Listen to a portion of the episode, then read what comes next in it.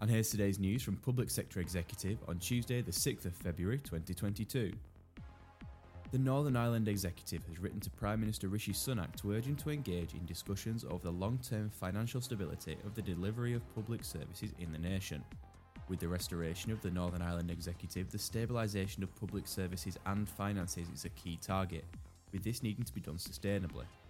The letter mentions the way that Scotland and Wales are both funded, and next steps will see officials within the executive beginning the development of a sustainability plan. This will focus on a plan for productivity, long-term budget planning, additional funding, and a capital plan.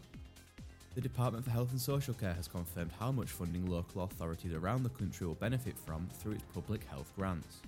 One region where public health grants will not be received is Greater Manchester, where all 10 local authorities are currently piloting a new initiative where retained business rate will be used for public health funding. The Local Government Association have also responded to the announcement, saying it is vitally important that the government continues to address challenges which arise over the coming months and years.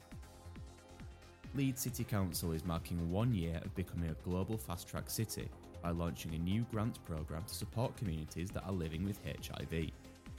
Coming on National HIV Testing Week, groups in the city will be allocated grants up to £700 to highlight their experiences around discrimination and the stigma involved when it comes to HIV, TB or viral hepatitis. By becoming a fast-track city, Leeds has seen the benefits of a number of partners across the city coming together to develop work streams that allow for more opportunistic testing and engagement amongst the most at-risk populations within Leeds. And that's the latest. Don't forget to like and subscribe to make sure that you receive every new bulletin, and check out our website, publicsectorexecutive.com.